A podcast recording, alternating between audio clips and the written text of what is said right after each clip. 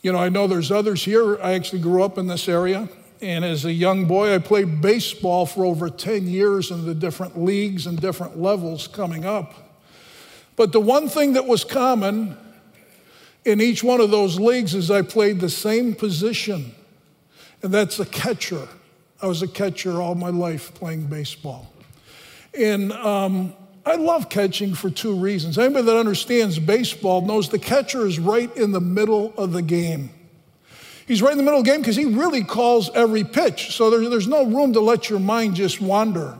You're there, you're strategizing with the pitcher. Uh, do I want this ball, you know, the speed of the ball to come in? Uh, what curvature do I want? What location do I want? Our goal is always to try to get that batter out. And so there's a strategy that's played. And so the catcher's right in the middle of it. But the second part of catching that I loved was that part of a catcher's job was to get into the mind of the batter. And the way he usually did that was by trash talking and by, um, yeah, anybody else here who's been a catcher knows exactly what I mean. You trash talk and you kind of get, try to get them all off center. Now, here's the reality this is confession time as a catcher. We're in Ephesians, that section that talks about, you know, leaving aside the former manner of life. Well, my trash talking didn't leave when I came to know Jesus. And those who know me best know that best is, uh, of course, I've Christianized my trash talking, but I still, uh, still something that Jesus has to keep working in my life. And you know, um, we're in the section in Ephesians that talks about our lifestyle, our walk. And this morning, we're specifically going to be talking about our talk. And my voice came out weak there, my, our talk. And what we're learning in this section is that our talk should be consistent with who we are in Jesus since we already laid off the old man and put on a new man. So this morning we're going to talk about our words. And if you have your Bibles, turn to Ephesians chapter 4. We're going to be working off of verse 29 this morning. Ephesians 4, verse 20. I'll give you just a second to get there.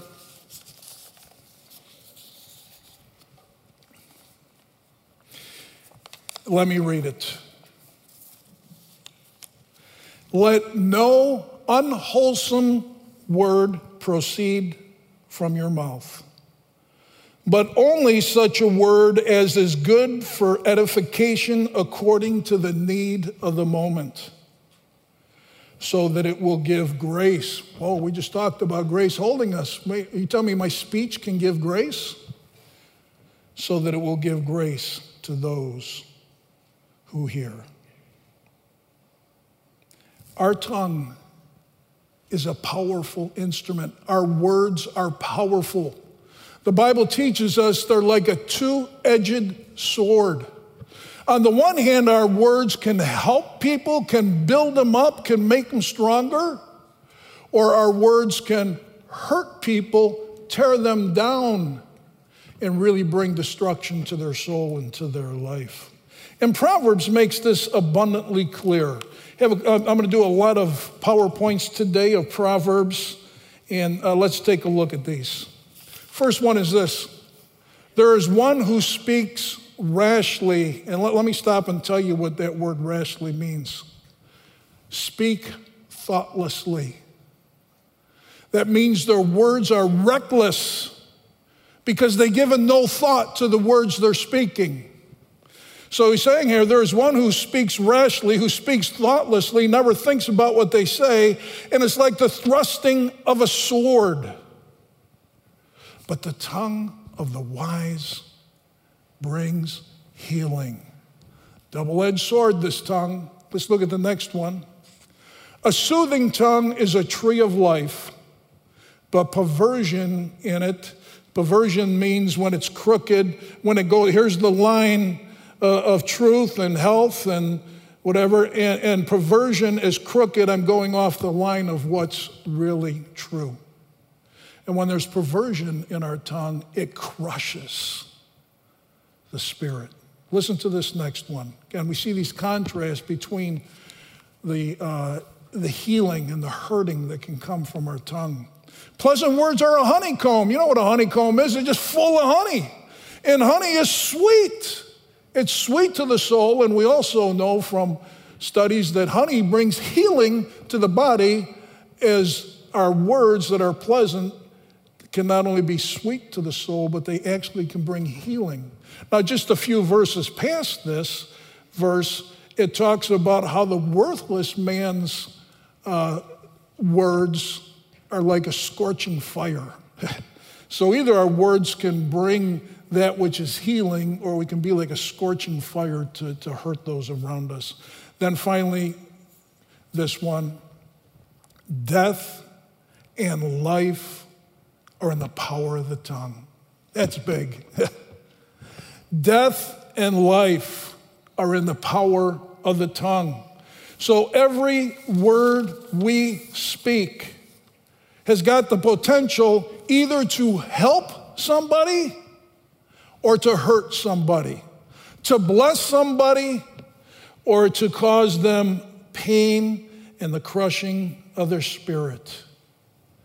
So we got to realize something as we come to this passage today, and is the opportunity that we have with our words.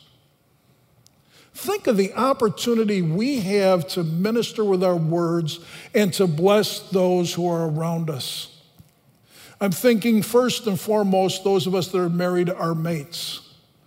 Because, you know, they're the ones that we talk the most with, and we are the most radically honest with, and our hearts, without usually a lot of thought, just our words come out. We're talking about the opportunity to bless our mates, to bless our children, to bless our grandchildren, uh, to bless another believer in Jesus that may be discouraged and needs a word to lift them up to a lost person who is discouraged and needs a word to lift them up and mostly needs Jesus? How about our classmates, our coworkers, our neighbors, even a stranger? We have an opportunity to minister with our words and to bless other people. Did you know? Research says this that the average woman speaks about 20,000 words a day. The average man speaks about 7,000 words a day. And you know what? There's some men that use the, as many words as a woman, and some women that use as many words as a man, and everything in between. So I'm not trying to lock anybody in. This is the point. We use a lot of words. So, guess how many opportunities we have every day to either bless somebody or to hurt somebody, to build them up or to tear them down. You know, I hear people say, Man, I wish I was in the full time ministry.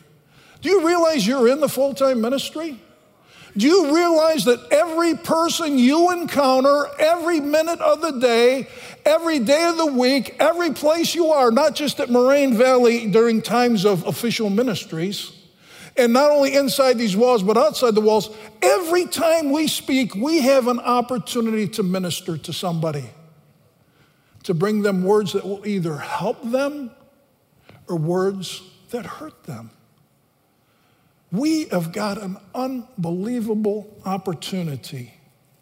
Every word matters that we speak.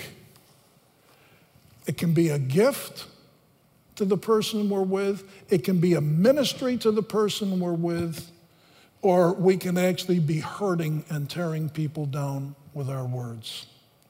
So let's take a closer look at this passage. Ephesians 4 29. So look back at your Bibles, and I'm, I'm going to, it breaks down in four simple little ways in this passage. I'll just take each one quickly. First thing it teaches us that there should not be not one unwholesome word. Listen to Ephesians 4:29. Let no unwholesome word proceed from your mouth. Not one. Unwholesome means harmful or corrupting. There shouldn't be one word that passes from our mouth that harms the other person or is corrupting them.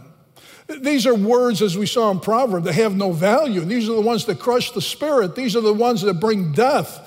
These are the words that, that just really are not designed to build a person up. We're not supposed to speak one harmful word. But then he goes on and says this, but only such a word as is good for edification. So, this is the two sides of our speaking, the two sides of the uh, sword. No words that are harmful and hurtful. Only, only, only words that build up and edify. That, that edify is not a word we use all the time, it's in the scripture, and it talks about building something up, strengthening something, improving something, it's increasing something. And in this context, what he's talking about is our words being used to be able to increase the potential and the ability of the person you're talking to to live life better in light of their circumstances. That's what he's calling us to do. That's what edify means. Are your words taking that person and where they are in life and building them up to be able to face what they are going through? And that's what we see in the third part of this verse. Let no unwholesome word proceed from your mouth but only such a word as is good for edification, according to, now here it is. Uh, uh, what's the standard? What do we line these words up with? According to the need of the moment. You know what that means? I'm sensitive to what's going on in light of the words that I speak.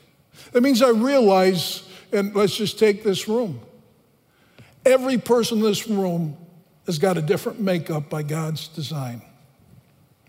Every person in this room is facing different circumstances, even today. Every person in this room is in a different place in their spiritual journey. So, guess what? That means my words need to be uniquely tuned to the need of the moment for that person. The same thing doesn't work for every person. And I need to be speaking and having my words shaped that are sensitive to that person I'm speaking to, into who they are, how they're made up, what they're going through, and where they are in their spiritual journey. So my words need to be shaped there. And let me tell you the best way by which that can happen. We need to learn to be good listeners. Too many Christians talk too much. And we talk first, and we kind of think like we're coming in and doing some ministry for God because we're constantly throwing our stuff on people. You know what? When we listen, we do an MRI of the other person's soul. Do you realize that? Husbands, wives, friends, best friends, for those that aren't married. Do you realize when you listen to another person, you're getting their heart and their soul, and you're beginning to understand what's going on. And if I'm going to speak something according to the need of the moment, I got to listen before I speak. And so many of us burst in speaking before we even know what's going on. And it really doesn't have the ability. Well, let, let me show you what Proverbs says about this. Listen to these verses in Proverbs about speaking a right word at the right time in the right circumstances. like apples of gold in settings of silver is a word spoken in right circumstances. like apples of gold in settings of silver is a word spoken in the right circumstance. Look at the next verse. A man has joy in an apt, an appropriate answer and how delightful is a timely word? You, you, you know, how the right answer at the right time brings joy and delight. And then I love this one. He kisses the lips who gives a right answer. You know, I thought this is the first time I've ever preached a sermon about how to be a better kisser. Now, you say to people, well, would you learn at church? I learned how to kiss better. And they're, they're probably, whoa, what's the name of that church? I'll be there next Sunday. We'll use that to, we'll come back and revisit that one. But you know what the scripture's saying? Man, it's like giving somebody a kiss. When you give the right answer at the right time and the right circumstances, when you speak according to the need of the moment, it's like giving that person a kiss. And then he closes this verse with this Our words are a gift. Listen again. So let, let no unwholesome word proceed from your mouth but only such a word as is good for edification according to the moment. Why? So that, here's the reason why it will give grace to those who hear. Brothers and sisters, we can give grace to other people through our words. Grace is a gift, it's a free gift. And God can use me as an instrument to bring grace into someone else's life in every conversation that I have. And since we, as believers in Jesus, are people who've put off the old man and put on the new man, we should be people who are having our words shaped according to the need of the moment so that it can be a ministry and a gift and a kiss to the person we're speaking to. That's what our new talk is supposed to look like as believers. Like I said, I'm still growing in this. And actually, some things God pointed out to me as I, I prayed about this passage and thought about it. And so let me share with you a couple applications that we can take. We, we kind of got the idea now.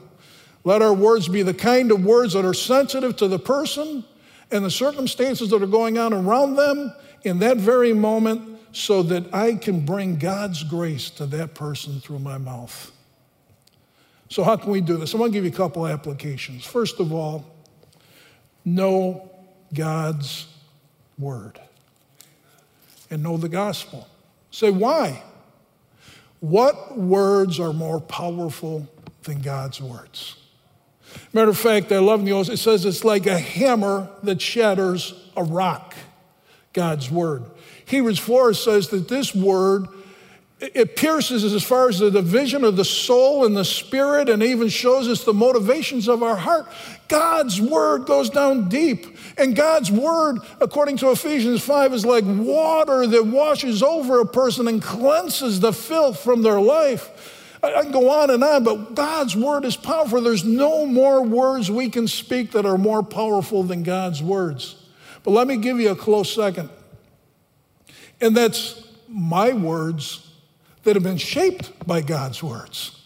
I mean, we don't have to go around just quoting God's the scripture all the time when we talk to people.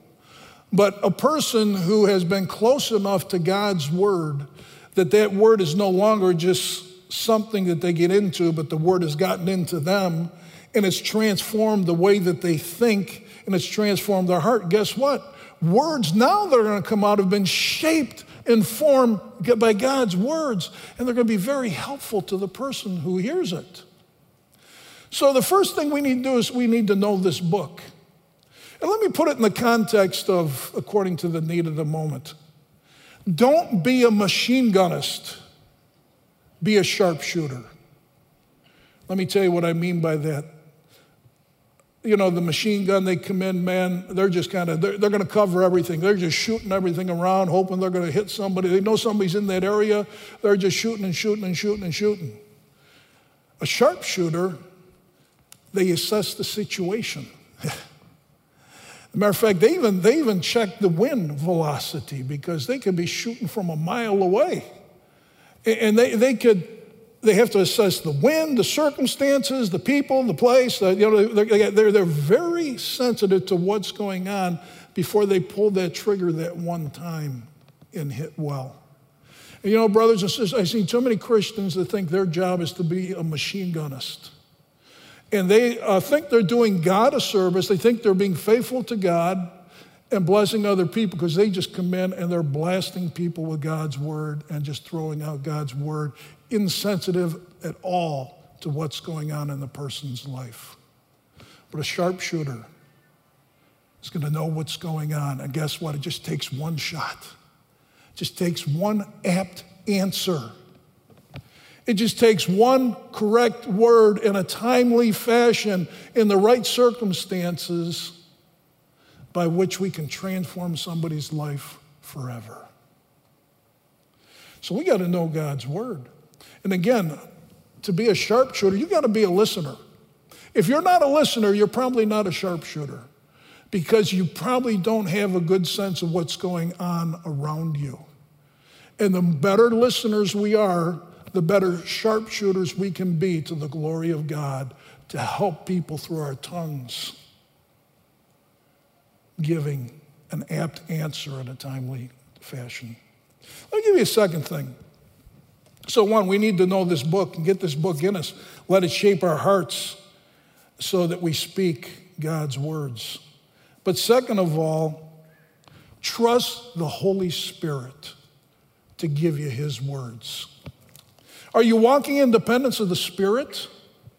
Are you even asking God to, Lord, my words today, watch over them because every word that matters, I need the Spirit of God to be watching and guarding and uh, calling me close counts, you know, doing whatever it takes. Holy Spirit, give me what I need to speak. Jesus lived this way. Listen to what this verse says. This is Jesus speaking, for I did not speak on my own initiative.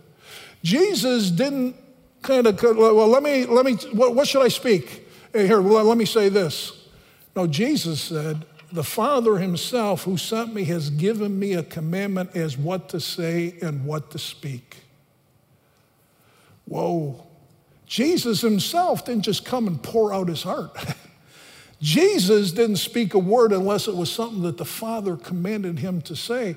Now, I got if you're like me, you're probably like, what to say and what to speak. What's the difference between those two?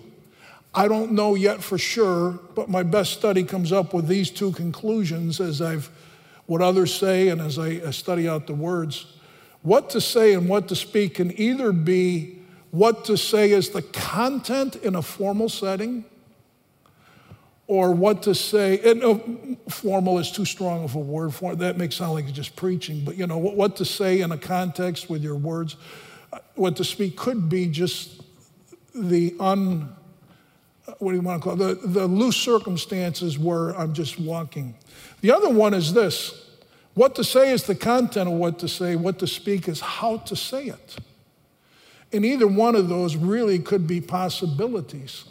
And Jesus is saying, the Father is the one who gives me the words and the content of what I should say, and He even is the one that tells me how I should say it. You know, with speaking, guys, when they say words are only 10%, what about the heart that it comes from behind it is so much bigger, and you can lose a sense of those words because you may be saying the right words, but if you don't have the right heart to back it up, Jesus received from the Father the words to speak, and even the way to speak them. And then look at this in the Old Testament about Jesus. He said this the Lord has given me, and may God give me, and may God give you. The, I'm, I'm sounding like a preacher rather than sitting in the living room, forgive me, but may God give me, and may God give you. Ah, forget that stuff. The Lord has given me the tongue of a disciple that I may know how to sustain the weary one with a word. Wow. God, this is speaking of the Messiah, by the way, in Isaiah 50. And it's speaking, Jesus saying that God gave me a tongue of a disciple. What's that like? It's one that knows how to sustain the weary with a word. Brothers and sisters, we need to depend upon the Spirit of God to even give us the words and how to speak them to others so we can sustain them with what they're going through in life. Let me give you a third one. You know what? In North America, and I grew up in this culture, and some of it's still hung on, we pride ourselves in speaking our mind. We pride ourselves in being radically honest. And that's a good thing. But we leave out the other half that says, I consider the impact that my words have upon other people. and we have a North American culture where everybody is revealing their mind and their heart. And I just got to be honest, I got to let you know what I think, but they have no thought about the impact, what it has on others or the circumstances, what others are going through. You see, Paul would say it this way speak the truth in love. Jesus would say it this way speak the truth full of grace and truth. And look at what this proverb says A fool does not delight in understanding, but only in revealing his own mind. I think this is a cultural verse for what I see in many corners of our country. People don't delight in understanding what other people think and really trying to get what's going on and understanding. All they delight in is revealing their own mind. And according to the scripture, that's a fool. All they want to do is be radically honest and let me tell you what I think without any understanding of the person around them or the circumstances that they're in or what they really need in the moment. So, what's that require? This is my next point. We need to think before we speak. Actually, this is where God spoke to me today, and I'll come back to that in a second. But you need to think before you speak. We need to understand what's the right word to speak and what's the impact of those words upon the person I'm speaking. You know, they got a whole area of study out right now. It's a, it's a real art, a science. Uh, I don't know what the right word is, but it's called conversational intelligence. I don't know how many of you heard about that. But conversational intelligence is uh, where you are aware of the words you're speaking and the impact that they're going to have on others before you speak them. See, that's conversational intelligence. Now, let me tell you, I'm not trying to preach to you this morning conversational intelligence. This new study in this new area that's coming out in the relationships is I like what my brother Mike Stabile says. They're just discovering ancient wisdom that God told us many years ago. You follow me? You know, they're kind of like, oh, look at this new discovery. Well, they learn from experience and how many people have been damaged along the way that God's ancient wisdom always had it right, and that we need to be people who think before we speak and understand the impact on others. Look at these proverbs. The heart of the righteous. Now, underline the word heart because we're going to come back to that. The heart of the righteous ponders how to answer. Oh, he's down here. You know what? Before I respond, I, I got to think about this rather than just shooting out my first response. You know, how many times this has saved me to say, you know what, let me think about this for a little bit. Let me wait a day or two before I respond to this email. Let me ponder how to answer rather than just shooting out like a fool whatever's on my mind. The next verse. The heart, again, here we see the heart of the wise. What do they do? It instructs their mouth and it adds persuasiveness to their lips. Do you realize that when we think before we speak, we become wiser and what we have to say can be more persuasive?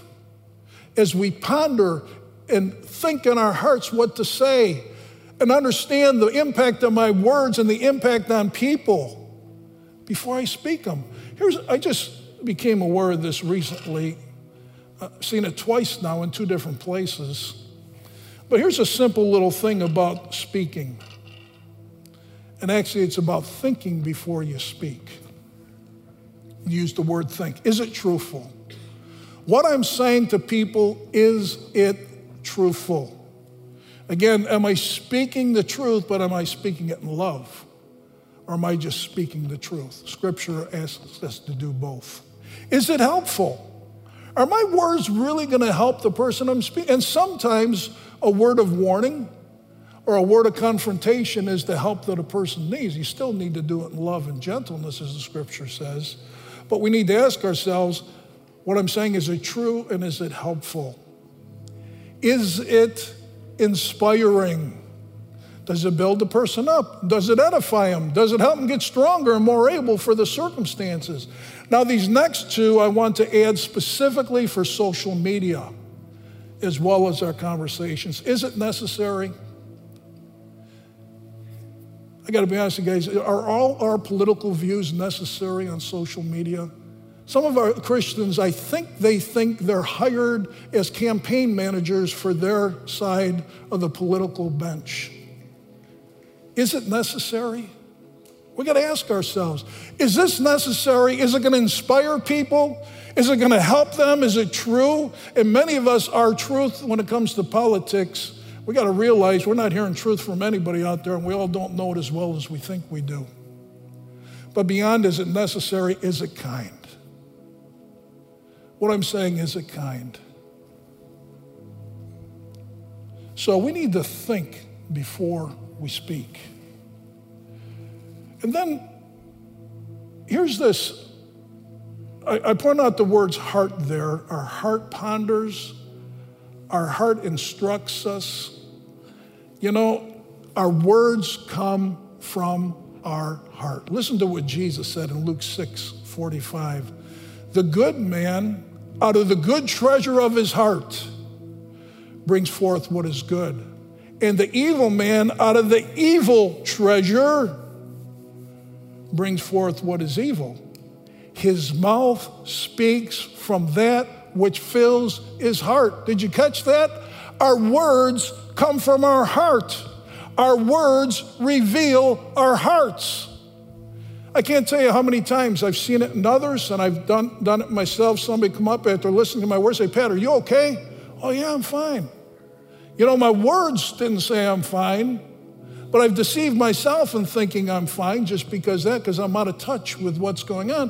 What I got to realize is my words just really revealed what's going on in my heart.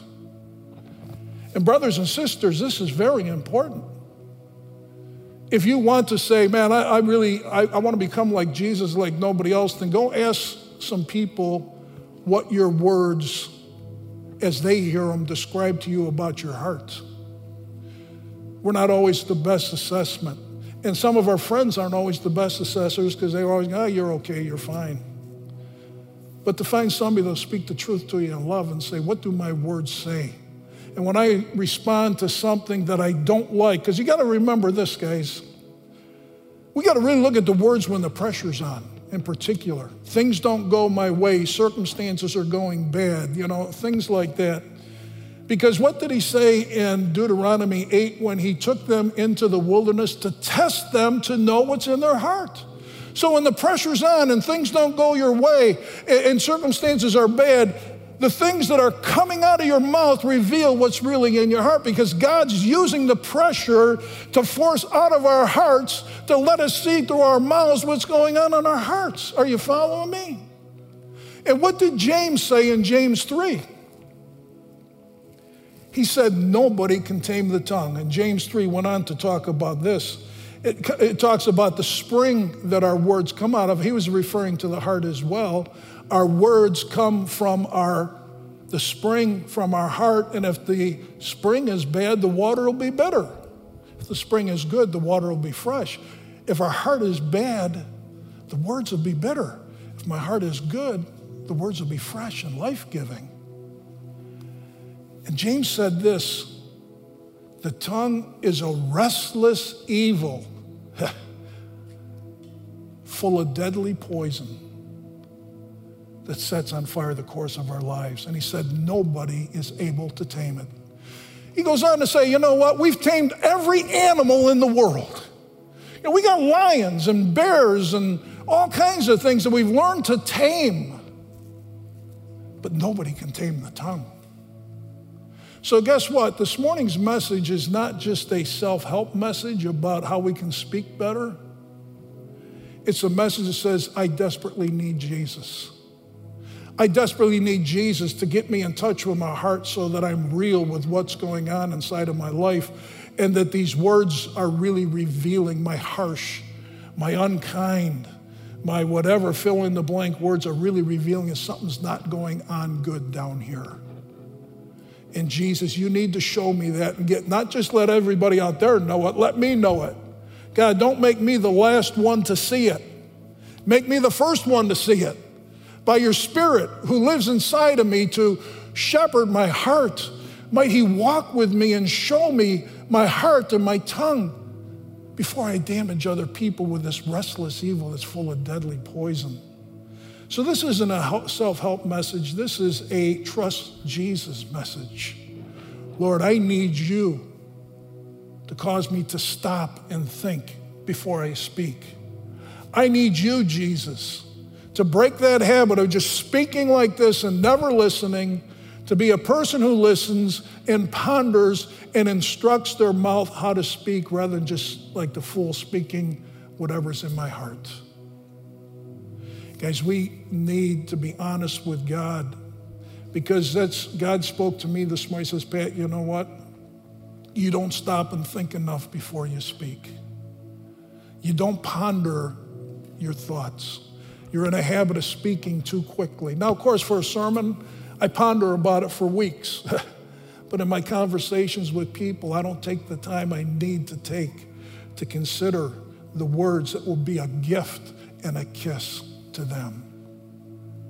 I need to take time not only to instruct myself what to say, I got to take more time to listen. Where are they at before I speak? Don't be the first person to speak, Pat. I love what Charles Ryrie said when I was in school as he uh, met with all the students. He says, you know what, in class, don't be the first person to speak because once you speak, you spend all your time defending what you said. But if you listen to others, you can sharpen what you're going to say. How true. In our conversations, in our Bible studies, and whatever context you're in, listen, listen, listen. Take an MRI of the situation, take an MRI of the person's soul, then trust God to give me the words like He gave Jesus and to instruct my mind and my heart how to speak so that I can give this person a gift.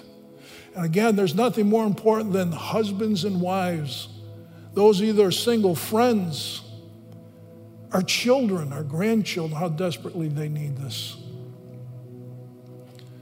And so, this is my, and let me tell you, if you're here today, you don't know Jesus. Maybe you're religious, maybe you're curious and you're just trying to find out about these things. This is what Jesus offers to you. Scripture says that a man without Jesus has what's called a heart of stone. That means it's insensitive to God and His words. But He will give you a heart of flesh. That means sensitive. I respond. You know what? I can slap a rock up here, or I can kick a rock, or I can hit it with a hammer. It doesn't feel a thing.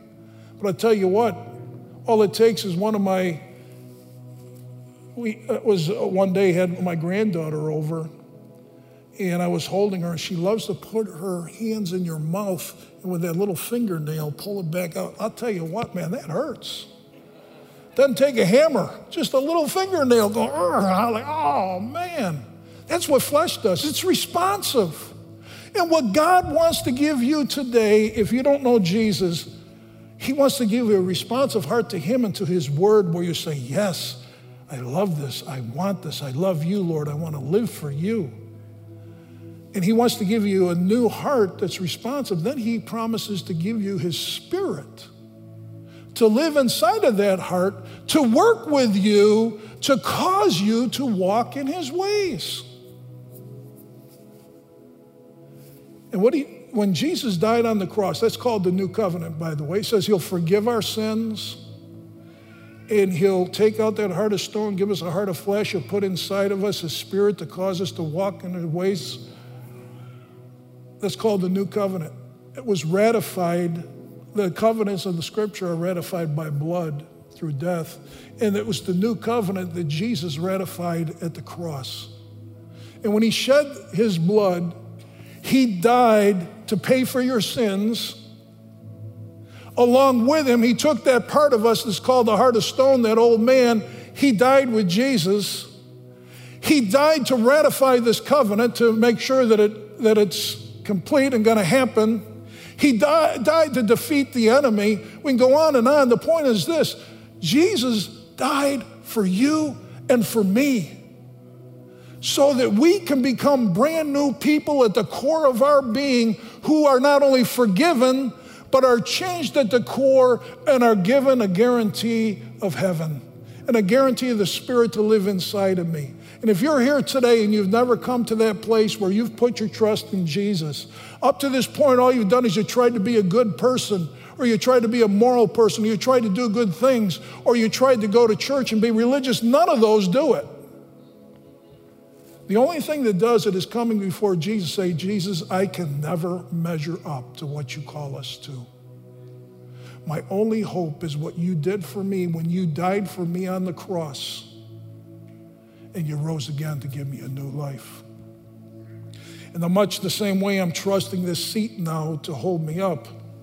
Now I'm trusting my legs to hold me up. And many of us are trusting our own works in our own religion and our own morality and our own whatever, fill in the blank. And we need to transfer our trust from myself to Jesus and what he did. And now I'm trusting Jesus to hold me up. And when I make that transfer of trust into what Jesus did for me, the cross and in his resurrection, at that moment, everything I just talked to you about comes true in your life. God gives you all those gifts. He forgives you. He gives you a new heart. He gives you His Spirit, and He starts working in you to walk you through. So, guess what? When we apply it today to our words, now I got a helper, as Jesus called him in John. The helper is inside of me to shepherd me through this whole thing with my tongue. So, let me close with this. If you were to grade yourself, in light of the last month, what score would you give yourself in light of Ephesians 4:29? When you consider words that are unwholesome and harmful and hurtful versus words that are helpful versus words that are sensitive to the need of the moment and the need of the person in front of me and the circumstances around him words that are gifts and a kiss to others around us. What kind of grade would you give yourself? And as you consider that grade, consider your emails because those are full of words. Consider your texts. Consider your social media posts. Are you sensitive to the people that are going to be reading those? Do you really understand where everybody's at and what's going on? Are you really representing Jesus well? Because it isn't, it can't always happen with Ephesians 4. Because when I go out on social media, I want to be very careful what I post. Because as, as an ambassador of Jesus Christ, I need to be careful to be aware of who I'm speaking to and who's listening and the impact that I'll have upon them. So what kind of grade do you give yourself? How you doing? And then maybe I'll close with this. No, not maybe. I will close with this. What do you need to give attention to over the next month to get a better score next month? Which part of that verse? I know what it is for me. It's being more aware of the impact that my words have and the circumstances that I'm in, and having the Spirit of God cause me to stop and think and ponder before I speak considering the impact of my words. What do you need to address? You've heard a lot of things today. Take one of them. Which is the one that God has for me? Forget about the dump truck of information that's been dumped on you. Take the one truth that you heard today, say, God, that's the one that I need to focus on over the next month. Because I said this a few weeks ago, I was surprised how many responses I got to it, but maybe I don't say it enough. It isn't what you know that changes your life, it's what you consistently apply. Both those words are important. Consistently, not just because I go home and do it once this afternoon. but when I consistently apply something in dependence upon the Holy Spirit, that's where God transforms me. What do you need to focus on so that you can be a better kisser? To the people you're around. Father, I just pray that as you spoke to me this morning, even as I was preparing, God, I pray you speak to my brothers and sisters here today. Lord, for the glory of your name and for the benefit of the people around us. Lord, I ask you that you would, Father, would you speak to us by your Holy Spirit? I pray there'd be no longer hearing from Pat, but it would now be hearing from you. Father, would you speak by your Spirit to each one of us personally as to what we need to address? Then, Lord, would you give us the grace to continually depend upon you who lives in us to carry it out? I pray in Jesus' name. Amen.